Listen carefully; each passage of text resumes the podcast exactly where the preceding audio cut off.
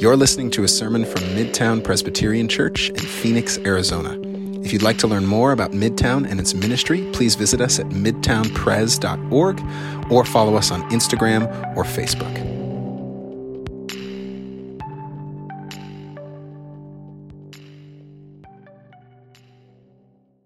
At Midtown, we exist to invite people into a transformative relationship with Jesus Christ. It's an awesome mission, and uh, we invite you to learn more and more about it if you are new to us. To start us with worship, I want to read from Psalm 146. Praise the Lord. Praise the Lord, O my soul. I will praise the Lord as long as I live. I will sing praises to my God all my life long. Let's do that right now. Let's sing praises to the Lord. Stand with me.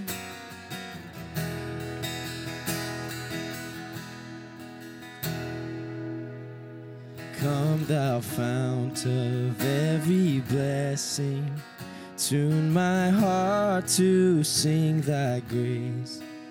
Streams of mercy never ceasing, call for songs of loudest praise. Teach me some melodious sonnet, sung by flaming tongues above.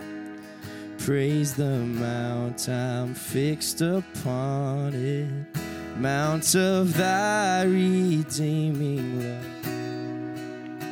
Here I raise my Ebenezer.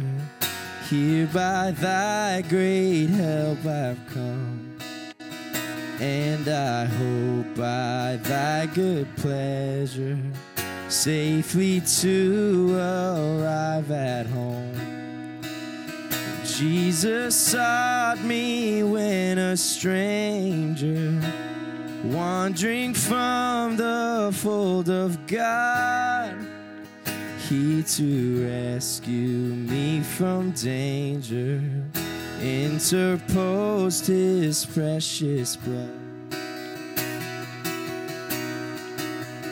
Oh, that day when freed from sinning, I shall see thy lovely face clothed in blood washed linen. How I'll sing thy sovereign grace. Come, my Lord, no longer tarry. Take my ransom soul away. Send thine angels now to carry me to realms of endless grace.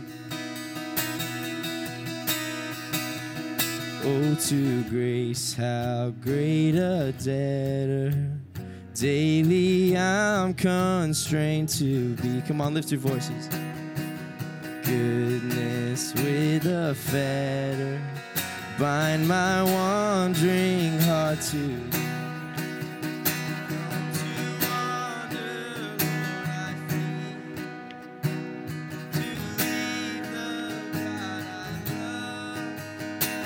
Here's my heart, oh, take and seal it, seal it for thy courts above. Here's my heart, oh, take and seal it, seal it for thy courts above. Come on, let's give a shout of praise, sing it out.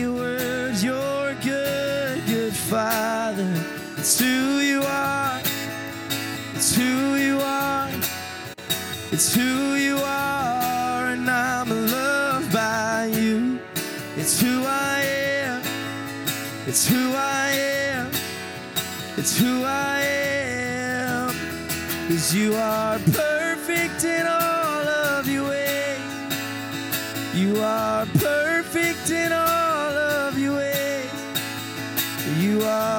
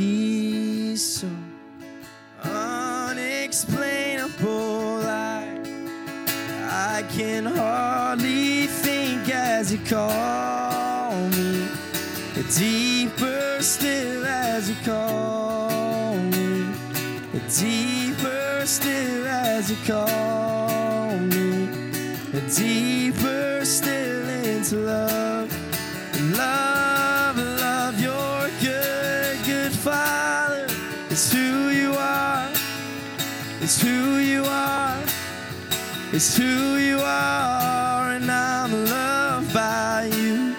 It's who I am. It's who I am. It's who I am. Jesus,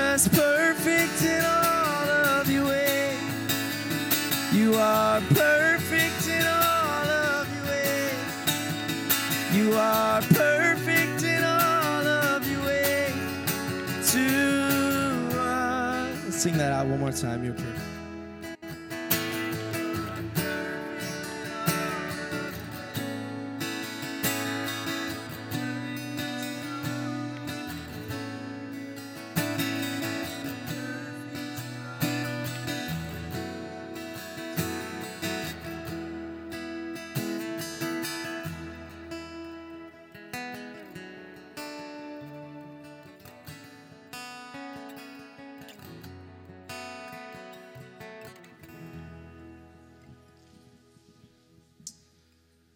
Good morning, Midtown.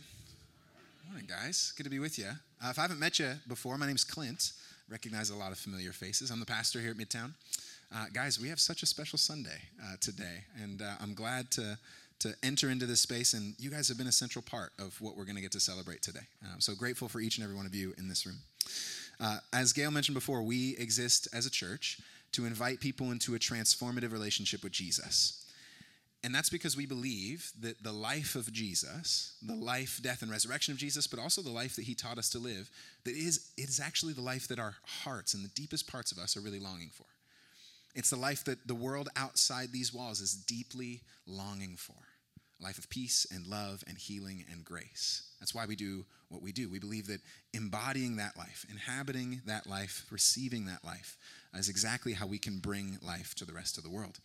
And one way we do that each week is by talking about the practice of generosity, which is a radical countercultural value. Uh, we live in a culture and a world that tells us constantly to grasp, constantly to grab, constantly to push, constantly to seek our way. That's where we're taught life is found in gaining more and getting more and receiving more and grasping more. And Jesus taught us a radically countercultural thing. He said that's actually not the way to find life. You don't find life by constantly getting more. What you find are the epidemics of our world loneliness, isolation, hopelessness. Uh, those are the epidemics, by the way, that the Surgeon General of the US states are the epidemics in our culture loneliness, hopelessness. Getting and grasping and pushing does not bring us the life we're looking for, but giving, seeking first to the kingdom and giving ourselves away for the sake of others. That's the example that Jesus gives us. That's the example that we seek to embody. And that's why every week we talk about generosity here.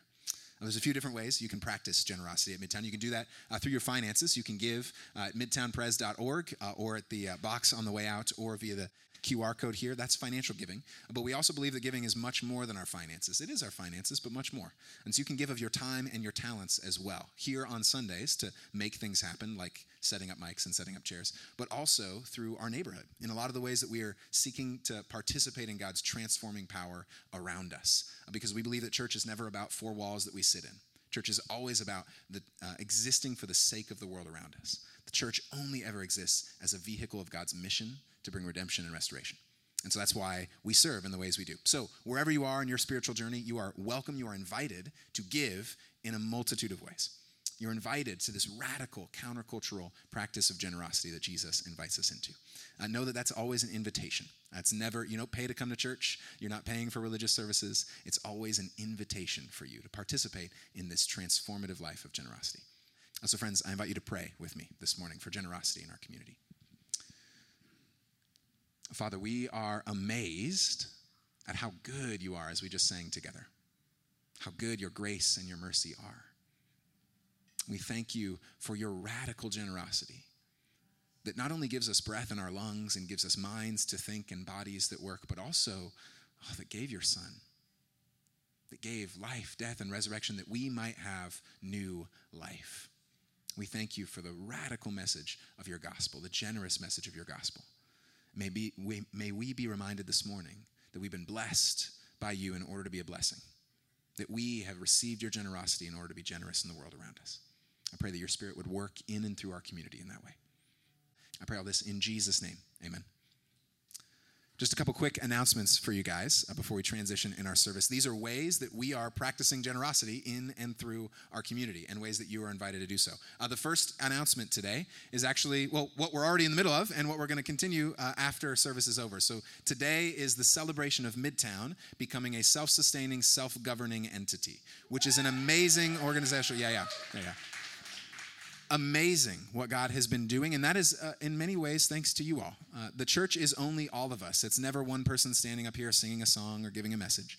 Uh, and it's always important, too, to remember that the church is never existing for its own sake. Today is a celebration of Midtown, certainly, but way, way more than that. It's a celebration of the kingdom of God. The kingdom of God that Midtown has been a vehicle of and hopes to be a vehicle of in the future. This is not a rah rah for Midtown, but more a celebration of our Lord Jesus that he reigns, that he rules, and that we get to participate with him in that reign and rule. What a gift. And so we'll do that this morning, but also after service, you're invited to join us for lunch. And by the way, if this is your first day at Midtown, just here, free lunch. Come and have food with us. We're going to talk about, yeah, there you go. Jordan's excited for food. Um, we're going to have uh, some time together to sit and reflect and enjoy community with one another, but we're also going to have some space to reflect on Midtown's past, present, and future to talk about what God has been doing, what God is doing, and what we see God inviting us into in this next season. So join us for that after service today free food and uh, celebration together. Uh, next announcement up on our list is Parents' Night Out. Parents, rejoice. You have a night out coming. Whatever it looks like for you to get into and through the week, know that you have a date night with your spouse or you have a nice little R&R space or maybe just a nice long nap. Whatever you feel like you need, uh, that can happen on Parents' Night Out. Uh, so that's December 2nd. Uh, 4 p.m. to 7 p.m. in this building. So you come, you drop your kids off, and you don't worry about them for three hours. You don't have to care for them, you don't have to do anything for them, and you actually get some time to rest. Uh, and your kiddos will have an awesome time with Vanessa and our Kid Town team. Uh, they always do fun crafts. That's December, so my guess is it'll be Christmas themed in some way or another. Uh, they'll have some space here. And kids always love being together, and parents always love having their space as well. So, a great time for your kids, a great time for you. Sign up on our website so we make sure we know uh, how many people are coming and, and, that we can provide well for that. So that's Parents Night Out. Uh, second thing, the next night, December 3rd, we have a scripture reading event. We do these every once in a while at Midtown. Uh, you know, it's, it's great to have teachings of little sections of scripture each week, those are really important for us. But sometimes another good practice is actually listening to the full story of Jesus from start to finish in one sitting as you might watch a movie, right? Because you get to see the full narrative flow of Jesus' life. And so this scripture reading event is going to be that. We're going to read a gospel together, see and, and hear and listen to the story of Jesus from start to finish. And we've done this before, and it's amazing what gets illuminated in that practice. When you read the whole story, you're like, man, look at this theme or this idea or this repeated phrase or how Jesus shows up in these ways. It's an amazing, amazing opportunity. Uh, that's going to be at Stephen and Elita Lufkin's house. Uh, so that's right around the corner. We'll have the address on our website. But save the date, December 3rd, 6 p.m. It takes about an hour and a half or two hours to read through a gospel. Uh, and then we'll have some time for snacks and reflection and, and chatting afterwards. So plan maybe three ish hours uh, to join us for that. So that's coming up on the 3rd. Next up, Christmas in Garfield, December 9th. This is an amazing event put on by our neighbors just south of us called Aimrite Ministries. They help at risk youth in Central Phoenix. And the Garfield neighborhood, in case you guys didn't know this, is one of the lower income neighborhoods in Phoenix. Many of our neighbors have sometimes a, a tough time putting on a lot of the Christmas things that many of us take for granted. And actually, their celebrations can be uh, informative and instructive for us as we enter into this Christmas season. To remember, it's not just about gifts and grabbing, as our culture likes to tell us, but it's actually about giving ourselves away. And so this is a massive event. We need dozens of volunteers for Christmas in Garfield. Uh, it's going to be December 9th, all morning. You can do a ton of different things. You can dress up as a superhero to take pictures with kids. I heard that there's going to be a Santa there. You could dress up as one of Santa's elves. But it's not just dressing up. You can also clean up trash. You can hand out gifts. You can serve food. There's going to be all sorts of opportunities to serve and love our neighbors. It's an amazing, amazing thing. The whole neighborhood of Garfield shows up for this event. It's a way for us to love our neighbors really well. So sign up on our website, Christmas in Garfield, December 9th, 8:30 to 12:30. And then finally, fourth announcement. Oh, is there not? I thought there was one more. Nice, that's it. Well, guys, thanks so much. And now I get to invite uh, my friends Bruce and Kirk up, and they'll be initiating for us uh, an amazing gift of a, a chartering service. So, Kirk and Bruce, come on up. Good morning. So grateful to uh, be with you all and uh, to celebrate this great day. Uh, we are thrilled for uh, what you will do for the kingdom here in this place. Uh, we are grateful to have this talented, gifted man to uh, uh, lead you and uh, talented, gifted elders that we will be ordaining today and installing to to lead you all as well. Um, my name is Kirk Sexton. I'm the moderator of Hope Presbytery and associate pastor at Mountain View Presbyterian Church. And this is Bruce Johnson. Bruce Johnson is an associate pastor at Mountain View Presbyterian Church. And I think, were you a moderator, moderator at one time too? I was the interim moderator. Oh, you were the interim moderator. Not, not as esteemed as you. Okay. This is very Presbyterian. I know it is. I'm sorry. what that means is that I represent uh, brothers and sisters in the ECO uh, Covenant Order of Evangelical Presbyterian Churches. So um, I think there is nine other churches that um, I am representing today. Um, we are here to um, celebrate with you this morning, and you are moving from being a church plant to a particular church in your own right, and that is something really to celebrate. Um, this will involve promises and prayers, some wise words, and much celebration. Uh, we will both install your pastor Clint and ordain and install your first class of elders. Then I will del- uh, deliver a formal declaration that you are, in fact, a church in the ECO uh, denomination. So I'll turn it over to Pastor Bruce. So the first part of this is to install the pastor. And so I've got some questions of you. Uh, later on, these questions will sound familiar because they'll be very similar to the questions that we ask of that first class of elders. Clint, do you believe in one God, Father, Son, and Holy Spirit? And do you boldly declare Jesus Christ as Savior and Lord and acknowledge Him Lord of all and head of the church? Yes, boldly. Good. Do you believe the scriptures of the Old and New Testament to be the Word of God and, inspired by the Holy Spirit, the unique witness to Jesus Christ and the authority for Christian faith and life? Will you receive, adopt, and be bound by the essential tenets of ECO as a reliable exposition of what Scripture teaches us to do and to believe? And will you be guided by them in your life and ministry? Relying on the Holy Spirit, do you humbly submit to God's call on your life, committing yourself to God's mission and fulfilling your ministry in obedience to Jesus Christ under the authority of Scripture and guided by our confessions? Will you be governed by the ECO's polity and discipline? And will you be accountable to your fellow elders, deacons, and pastors as you lead? It goes on. Do you promise to be faithful in maintaining the truth of the gospel, the peace, unity, and purity of the church? Will you pray for and seek to serve the people with energy, intelligence, imagination, and love? And will you be a faithful minister of the gospel of Jesus Christ by proclaiming the good news, teaching the faith, showing the people God's mission, and caring for the people? And now I have uh, questions for you, the congregation. Do we, the covenant partners of this congregation, accept Clint as our pastor, called by God through the voice of this church to lead us in the way of Jesus Christ according to the Word of God and the Constitution of ECO? We do. Do we agree to pray for him? to encourage him to respect his decisions and to follow as he guides us, serving Jesus Christ, who alone is the head of the church. Do you agree to pay him fairly and provide for his welfare as he works among us?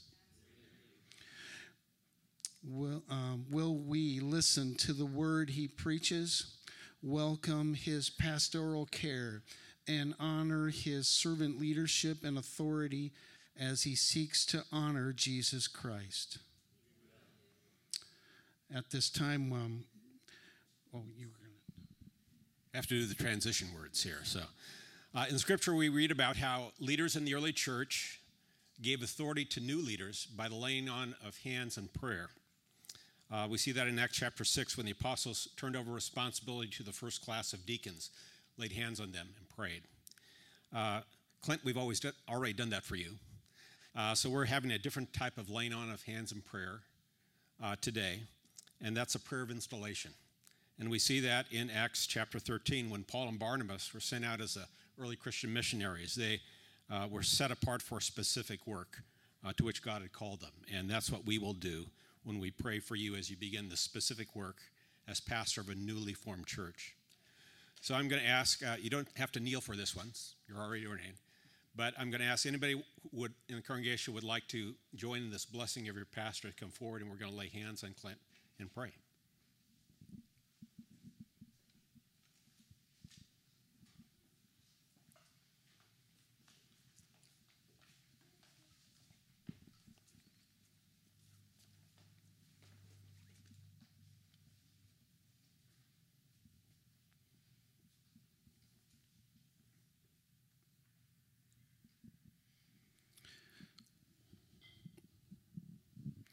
Us pray.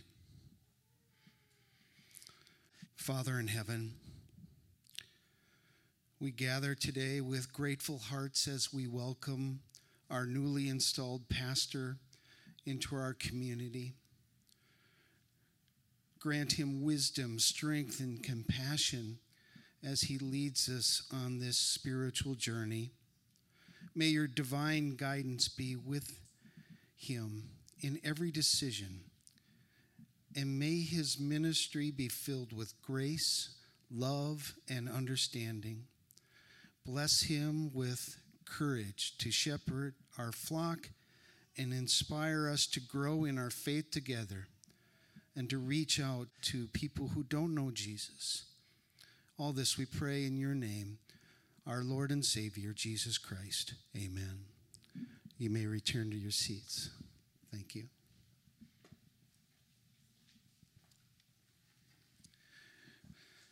We'll now turn to the ordin- ordaining. You have to do something. Oh, I'm sorry. So uh, at this time, I'm supposed to give a charge to the congregation. That, that sounds like something that's a transaction, like commercial, but that's not what it means. It sounds important. So um, a charge is when I'm supposed to give a word of encouragement to all of you. And that charge today will take the form of a virtue and a verse. So the virtue I charge you with is steadfastness. And the verse comes from the very end of Paul's first letter to the Corinthians, chapter 15, the very last verse, where he says, Therefore, my dear brothers and sisters, stand firm. Let nothing move you. Always give yourself fully to the work of the Lord because you know that your labor in the Lord is not in vain. And the counsel found here in this Bible verse is to hold on to be steady, to keep on keeping on, to be resilient in the face of discouragement. Some of your friends and family have already expressed to you that they don't get it. You are doing what on Sunday mornings? Why would you want to get together with almost strangers and talk about God? I don't get it. The world is upside down, broken. And this is how you spend your time and energy? Why, yes. Yes, it is. You are right, the world is broken. People are broken. Relationships are broken. Communities are broken. So we can't keep doing the same things in the same way and expect anything to change. That's denial it doesn't work. So, with God's help, here at Midtown, you are doing something different, something new. With God's help, you're building a new community, a caring community. You are becoming an asset to your neighborhood and to your neighbors, always pointing the way to the great healer, the great redeemer, the great bridge builder, Jesus Christ. That's why it matters. That's why your pastor has promised to pray for you and will seek to serve you with energy, intelligence, imagination, and love.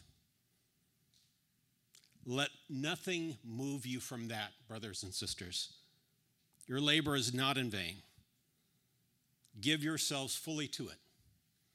Be steadfast. Your neighbors need Jesus and they need Midtown Presbyterian Church. Amen. Okay, now we can turn to the ordaining and installing of your. But that was kind of worth it, wasn't it? It was worth it. Thanks, Bruce. Thank you. I'm sorry I just blew up past you.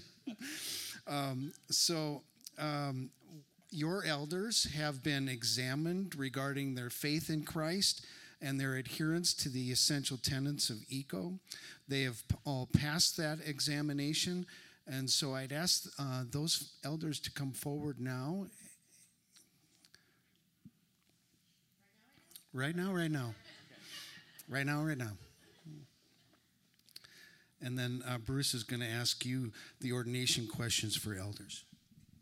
And these will be the same questions except for the very last that we ask of you. Do you believe in one God, Father, Son, and Holy Spirit? And do you boldly declare Jesus Christ as Savior and Lord and acknowledge Him Lord of all and head of the church? Do you believe in the scriptures of the Old and New Testament to be, by the, be the Word of God and inspired by the Holy Spirit, the unique witness to Jesus Christ and the authority for Christian faith and life? Will you receive, adopt, and be bound by the essential tenets of ECO? as a reliable exposition of what Scripture teaches us to do and to believe? And will you be guided by them in your life and ministry? Relying on the Holy Spirit, do you humbly submit to God's call on your life, committing yourself to God's mission and fulfilling your ministry in obedience to Jesus Christ under the authority of Scripture and guided by our confessions? Will you be governed by ECO's polity and discipline? And will you be accountable to your fellow elders, deacons, and pastors as you lead? Do you promise to be faithful in maintaining the truth of the gospel and the peace, unity, and purity of the church? Will you pray for and seek to serve the people with energy, intelligence, imagination, and love? Will you be faithful elders, watching over the people in their worship, nurture, and service to God? And now, a question for you, the congregation.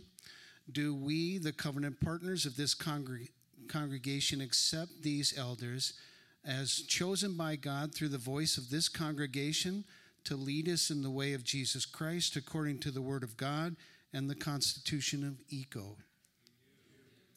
Do we agree to pray for them, to encourage them, to respect their decisions, and to follow as they guide us, serving Christ, who alone is the head of the church?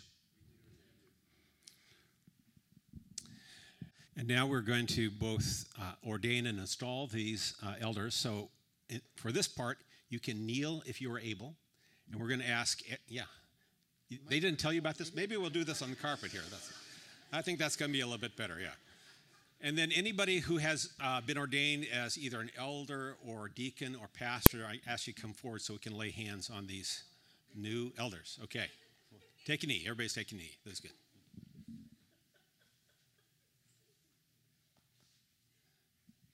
Let's pray. Holy God, we are so grateful for the way that you call us to particular work for your people and for the community where you have planted your people. Lord, we pray that your spirit would rest in a special way on these new elders. Uh, give them wisdom so that they would not depend on their own wisdom, but by led, be led by you. Give them your vision so that they would not have to create it out of cleverness, but would seek to do your will always.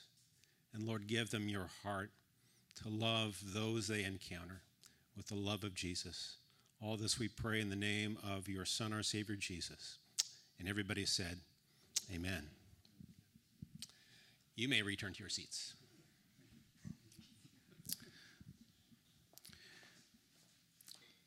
By the authority given to me as moderator of Hope Presbytery of ECO, a covenant order of evangelical Presbyterians, I declare that Midtown Presbyterian Church is now a chartered church and a particular congregation in our denomination be a flourishing church that makes disciples of Jesus Christ in the name of the Father and the Son and the Holy Spirit. Amen. Amen. Thank you. Thank you so much, you guys. What a gift. And again, uh, as Presbyterian as that may have felt for everyone in the room, really, really amazing that we support one another as churches and that we are not our own thing.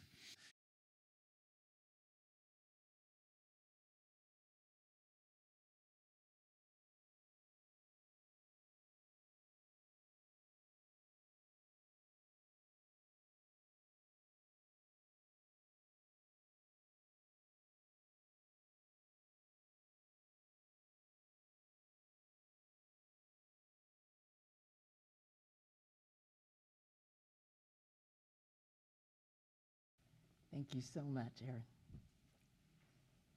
Friends, it's so good to be with you. My name is Gayle Parker, if you don't know me, and um, I'm a retired pastor in the congregation, and so thrilled to be here on this particular day for sure, for sure. I want to take just a moment of personal privilege and just say that many of you know that I what, have been sick this fall. I got viral meningitis, was in the hospital and um, I just want to thank you for your prayers for me and the meals that you brought to our home that uh, just were such a blessing to us. Martha made a, a beautiful purple um, blanket to keep me warm, and the grandkids now have stolen it. They love it. but um, boy, if, if you're new to this congregation and you want to know what church ought to be about, you're in the right place. What a blessing you've been. well, I want you to think now Um, imagine yourself at my kitchen table and you're overhearing a conversation. It goes like this How come you gave him more milk than you gave me?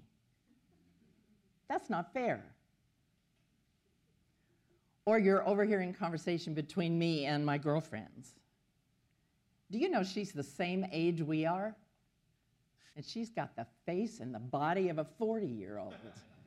That is not fair. Or you're reading some statistics that I recently read that women clergy are paid $12,000 less on average than male clergy. That's not fair.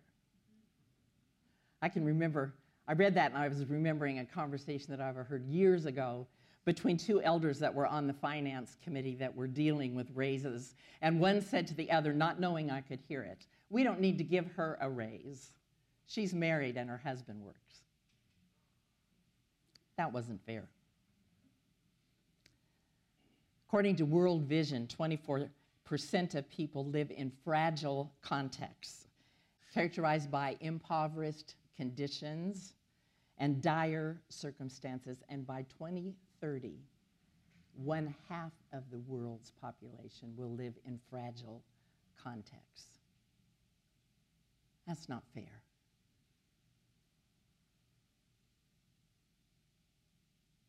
I've been thinking about fairness as I've been thinking about the scripture that I'm about to preach on. Thinking about the fact that fairness seems to be kind of wired into us from the time that we can engage with other people.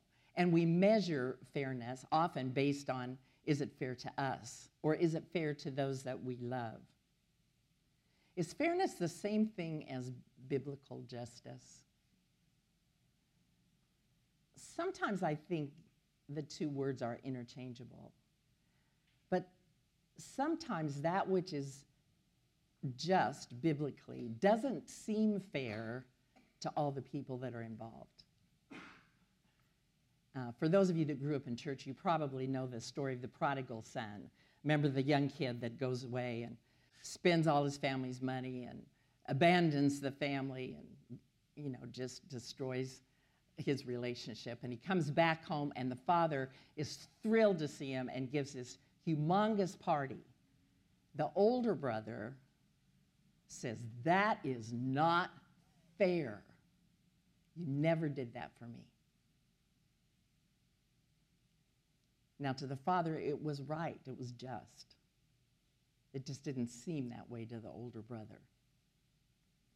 It's always tempting to measure what is fair from our vantage point, to see that which um, uh, seems right and fair to us because of, of how hard we've worked or how good we've been versus how bad someone else has been.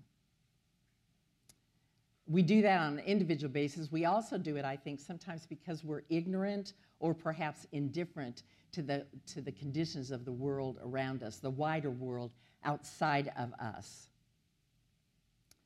Our God is a just God. That's one of the profound characteristics of our God. And we are made in God's image, and therefore, God's people must seek to be just. And in Heidi Husted's word, justice is never for just us. Listen for the scripture as I read it from 1 Samuel 30. Now, when David and his men came to Ziklag on the third day, the Amalekites had made a raid on the Negeb and on Ziklag. They had attacked Ziklag, burned it down, and taken captive the women and all who were in it, both small and great. They killed none of it, but carried them off and went their way. When David and his men came to the city, they found it burned down, and their wives and sons and daughters taken captive. Then David and the people who were with him raised their voices and wept until they had no more strength to, weep, to weep. David's two wives also had been taken captive Ahinoam of Jezreel and Abigail, the widow of Nabal of Carmel. David was in great danger, for the people spoke of stoning him because all the people were bitter in spirit for their sons and daughters. But David strengthened himself in the Lord his God. David said to the priest Abiathar, son of Ahimelech, Bring me the ephod. So Abiathar brought the ephod to David, and David inquired of the Lord, Shall I pursue this band? Shall I overtake them? He answered them, Pursue, for you shall surely overtake and shall surely rescue. So David set out, he and the 600 men who were with him. They came to the Wadi Besor, where those who stayed, uh, where those stayed who were left behind. But David went on with the pursuit, he and 400 men. 200 stayed behind, too exhausted to cross the Wadi Besor. In the open country, they found an Egyptian and they brought him to David. They gave him bread and he ate. They gave him water to drink. They also gave him a piece of fig cake and two clusters of raisins. When he'd eaten, his spirit revived, for he had not eaten bread or drunk water for three days and three nights. Then David said to him, To whom do you belong? Where are you from? He said, I'm a young man of Egypt, ser- servant to an Amalekite. My master left me behind because I fell sick three days ago. We had made a raid on the Negeb of the Cherethites and on that which belongs to Judah and on the Negeb of Caleb, and we burned Ziklag down. David said to him, Will you take me down to this raiding party? He said, Swear to me by God that you will not kill me or hand me over to my master, and I will take you down to them. When he'd taken him down, they were spread out all over the ground, eating and drinking and dancing, because of the great amount of spoil they had taken from the land of the Philistines and from the land of Judah. David attacked them from twilight till the evening of the next day. Not one of them escaped, except for 400 young men who mounted camels and fled. David recovered all that the Amalekites had taken, and David rescued his two wives. Nothing was missing, whether small or great, sons or daughters, spoil or anything that had been taken. David brought back everything. David also captured all the flocks and herds which were driven ahead of the other cattle, and people said, This is David's spoil. Then David came to the 200 men who'd been too exhausted to follow David and who had been left at the Wadi Besor. They went out to meet David and to meet the people who were with him. When David drew near to the people, he saluted them, and then all the corrupt and worthless fellows among the men who had gone with David said, Because they did not go out with us, we will not give them any of the spoil that we've recovered, except that each man may take his wife and children and leave. David said, You shall not do so, my brothers, with what the Lord has given us. He has pre- preserved us and handed us over to the raiding party that attacked us. Who would listen to you in this matter? For the share of the one who goes down into battle shall be the same as the share of the one who stays by the baggage, they shall share alike. From that day forward, he made it a statute and an ordinance for Israel, and it continues to this present day. When David came to Ziklag, he sent part of the spoil to his friends, the elders of Judah, saying, Here is a present for you from the spoil of the enemies of the Lord. It was for those in Bethel, in Ramoth of the Negeb, in Jattir, in Aroer, in Siphmoth, in Eshtemoa, in Racal, in the towns of the Jerahmeelites, in the towns of the Kenites, in Hormah, in Bor-ashan, in Athach, in Hebron, all the places where David and his men had roamed. This is the word of the Lord. Thanks be to God. Pray with me. Lord, thank you for your word. Thank you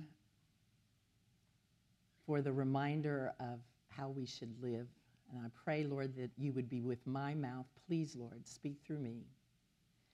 And give me, as well as all of us here, ears to hear what your Spirit is saying, and give us a will to be obedient. In Jesus' name I pray. Amen. They had traveled around 60 miles to get to Ziklag. They were looking forward to being home, to being with their wives and their children, and they arrive and the city has been burned to the ground, and there was no one there. The men were absolutely devastated. Scripture says they wept until there they had no more strength. They had suffered a terrible injustice. To make it even worse for David, his own men turned against him. They wanted to stone him. Now, was that going to bring about justice? No. But they were angry and they were grieving and they wanted to kill someone. What do you do when you're angry or grieving? What do you do when you feel rage? It is a God given emotion, you know, anger is. C.S. Lewis eh, said, Anger is the fluid that love bleeds when it gets cut. How do you respond when an injustice has been done to you or to someone that you love dearly? Blame is a go to, right? It's your fault. It's got to be somebody's fault. And often we turn against and blame our leaders, like David's men did. Or we act out of anger and we act quickly. We send somebody in with arms to, to kill the enemy if we have the power to do that. Or we send a, text that we should never have pushed the send button on. Or we say words that we really should never have said.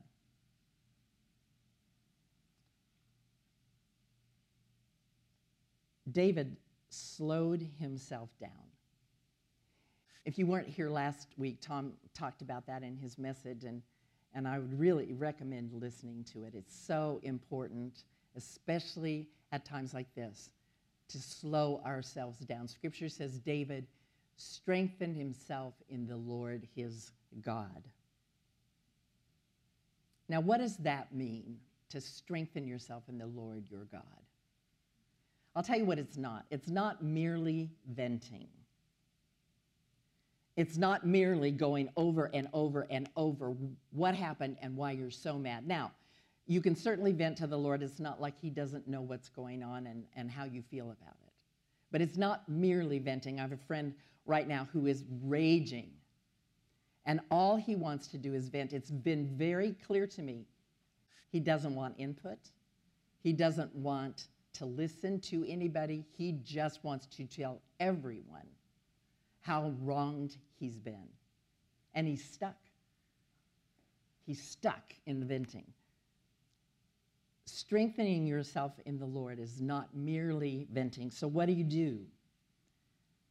Well, first and foremost, you remember God's character.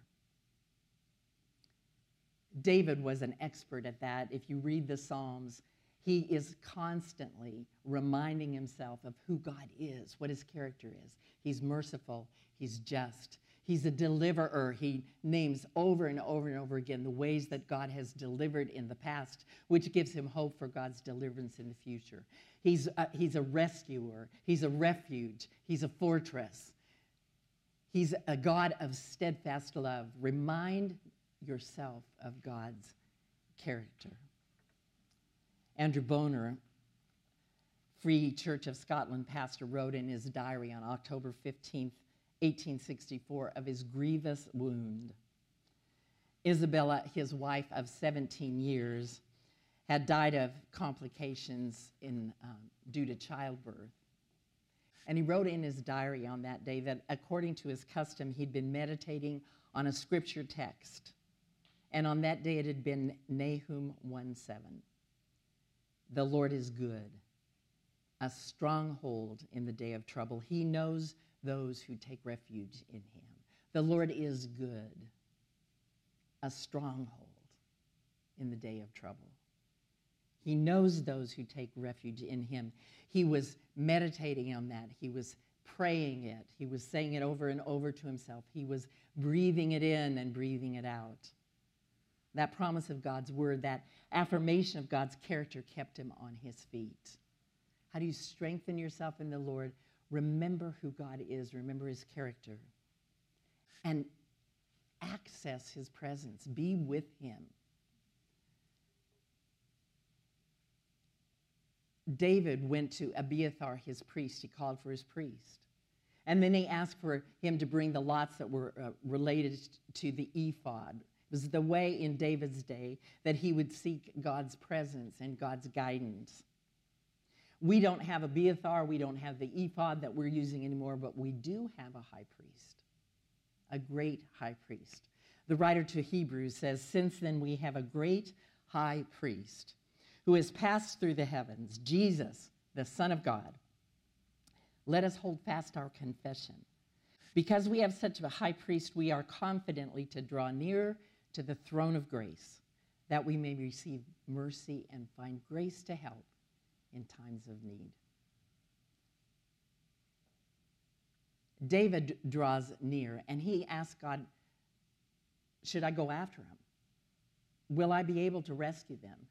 And he gets a clear answer yes.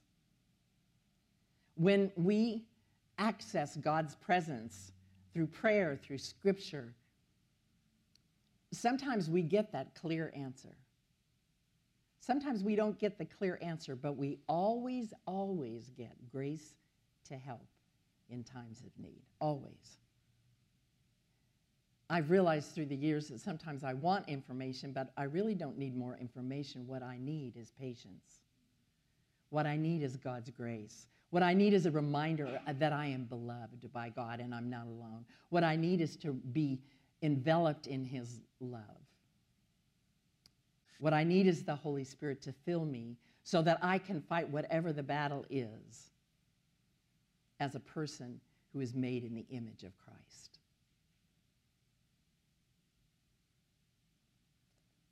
Strengthen yourself in the Lord. The men end up um, at the Wadi Besor, not, they hadn't traveled too far actually. And they end up at this riverbed and two of the men of the 600 men say they're too tired, they can't go on. So they stay behind. And in the open country, as David pursues, they meet this eh, random Egyptian, and there's this interesting detail about how they give him food and water and how they basically save his life. It's interesting, but is it random? David might know that he's after the Amalekites. He might, but the text doesn't tell us that he knows. And it's not like when uh, tribes raided and burned cities in those days, they left a calling card saying it was us. Even if he knew it was them, how in the world would he ever find them? See, the discovery of that Egyptian man was an absolute necessity. Do you see that? Did you see it when we read the scripture? David sees it, and David sees it clearly. He asks him some questions. He finds out that he was a, a slave to the Amalekites, that he was actually there when they burned Ziklag. David says, you know, will, will you, can you take us to him? And he says, yeah, sure. If, you, if you'll protect me, I know where they are. Can you see this man was not it's not a random detail. He's key to the whole thing. And God, David sees God's hands all over this. David sees God's hands over the whole thing. How God strengthened him. How God said, Go after them. You'll, you'll get your women and your children back. How God provided this, this Egyptian. How when they, when they arrive at the camp, these it's just easy to get the women and children back because they're just having a party, celebrating. David sees God's hands all over it. The men don't necessarily, especially some of them, but David says in verse 23 this is what God has given us. It's all what God has, it's a gift, it's grace. This is all grace from time to time, I have an opportunity to share parts of my faith life with a man that I'm going to call Sam. One of the biggest chasms I've realized over the months that I've been able to do this is when I tell my faith story, I, it's so clear to me that God brought that doctor or that person or that this happened at exactly that time. It's so clear to me that it's God's hand is on it. And when I tell my friend Sam, he doesn't see God at all. A few months ago, I had uh, scheduled to have a knee replacement with a particular orthopedic surgeon in town, but I'd heard mixed reviews about this guy, and I wasn't sure should I do it or should I, with him in particular, or, or not do it. So I'd been praying about it. I asked my covenant group, and they were all praying about it. And, and I had shared with Sam the dilemma that I was feeling about should I do this with this guy or not. One day, out of the blue, my sister, who lives in Tucson, calls me and she said, I'm calling to tell you, you should not have surgery with this particular doctor. Turns out that my sister has a friend who's good friends with a couple of very good friends of the surgeon.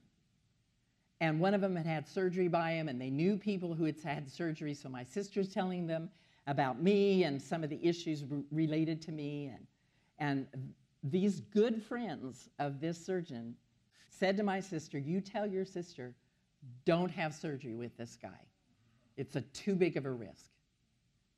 Okay, to me, that was crystal clear an answer to prayer from God.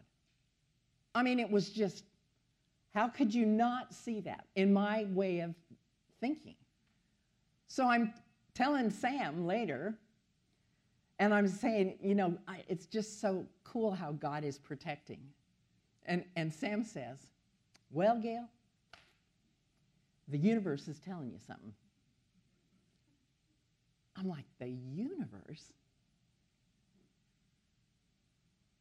What is so clear to me is not clear at all to Sam.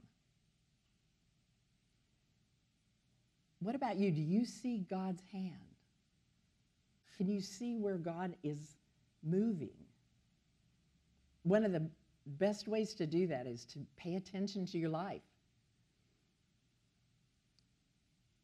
and be grateful all the way through your life.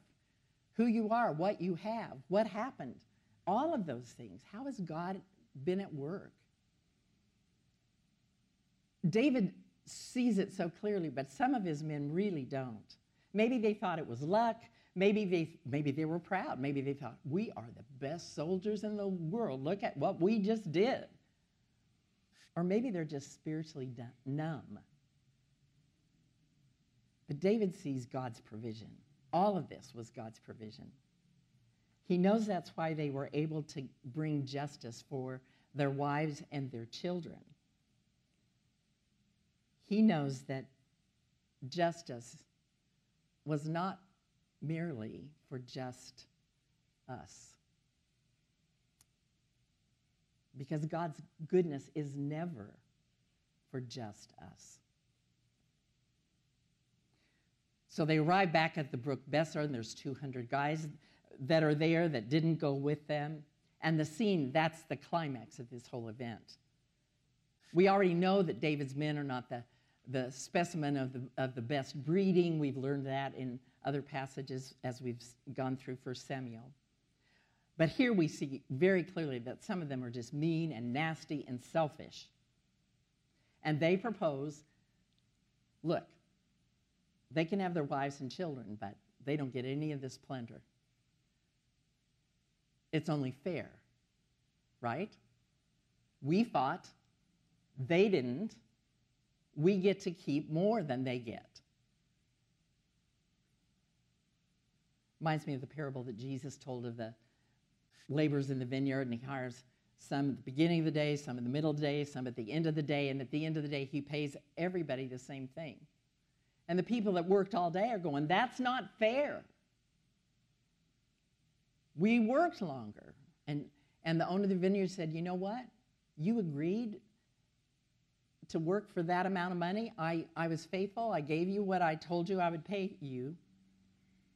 And then he says, Take what belongs to you and go. I choose to give this to the last the same as I give to you. Am I not allowed to do what I choose, what belongs to me? Or, or, this is the key line, are you envious because I'm generous? Are you envious because I'm generous? Justice is never about just us.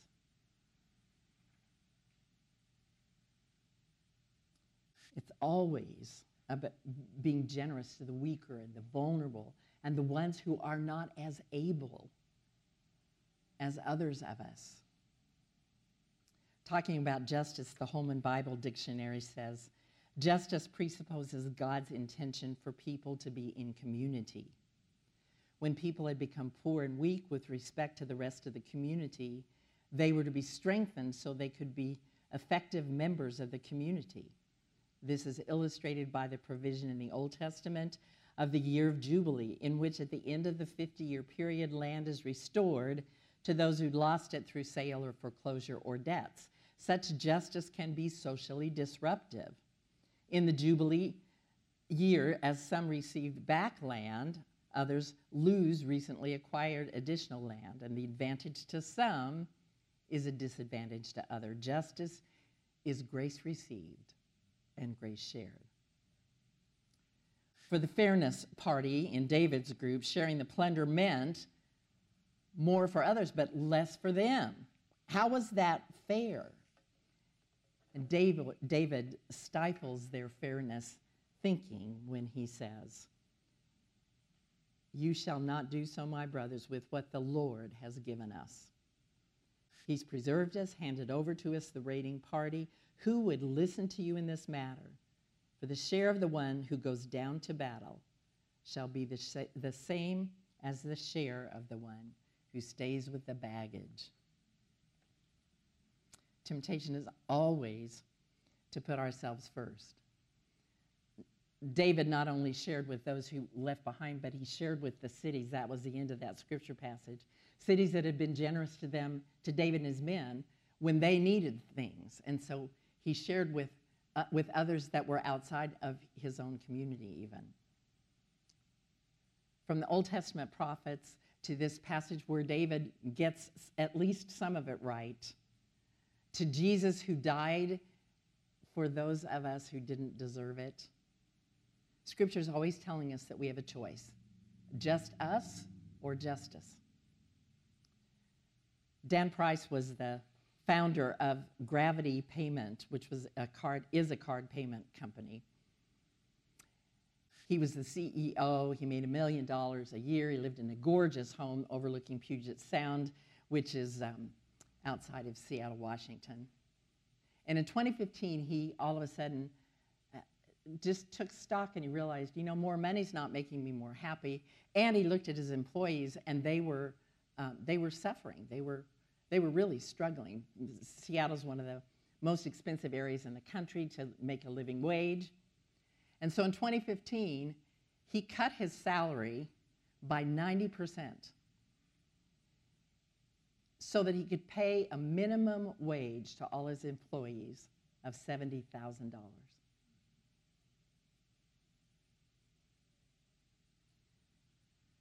The prophets, including Micah, say, Do justice. If you're in a leadership position like David or like Dan Price, what can you do to make sure that you do justice to those for whom you're responsible, for whom you have authority? As a church, as we've just um, kind of been coming into our own, the leadership of this church has been very good to, to hold before us. We're not, it's not just about us. Church is not just about us. But how will we continue to prioritize that? Will we, will we just prioritize a, a nicer building or more staff and more programs for children and, and uh, the things that matter to us, all which are potentially really important priorities, but not merely that. Will we continue to care about the neighbors? Will, how, what percentage of our budget will go to those not part of us yet? And maybe never will be part of us. Injustice in the world is overwhelming, just absolutely overwhelming. And yet, when you read scripture, you cannot miss God's passion that justice is done for those, especially who are poor and weak and vulnerable and not as able. We can't do everything for sure. I can't fix it, but I can do some things. I can note God's provision, and I can say, I've received such grace. How can I give it? I can read and be thoughtful about what's going on in the world and not be indifferent. I can pay attention to what government and, and companies are, are, have just practices and those that don't, and support those that do and not those that don't. I can pray. I can ask God to help me treat others justly. I can have the courage to stand up for somebody in my own little circle of my own little world that needs justice. Does David always get it right? No. But this time, he does some things that, are, that can help us if we pay attention to strengthen ourselves in the Lord, to recognize where he has provided, and to practice justice wherever we can.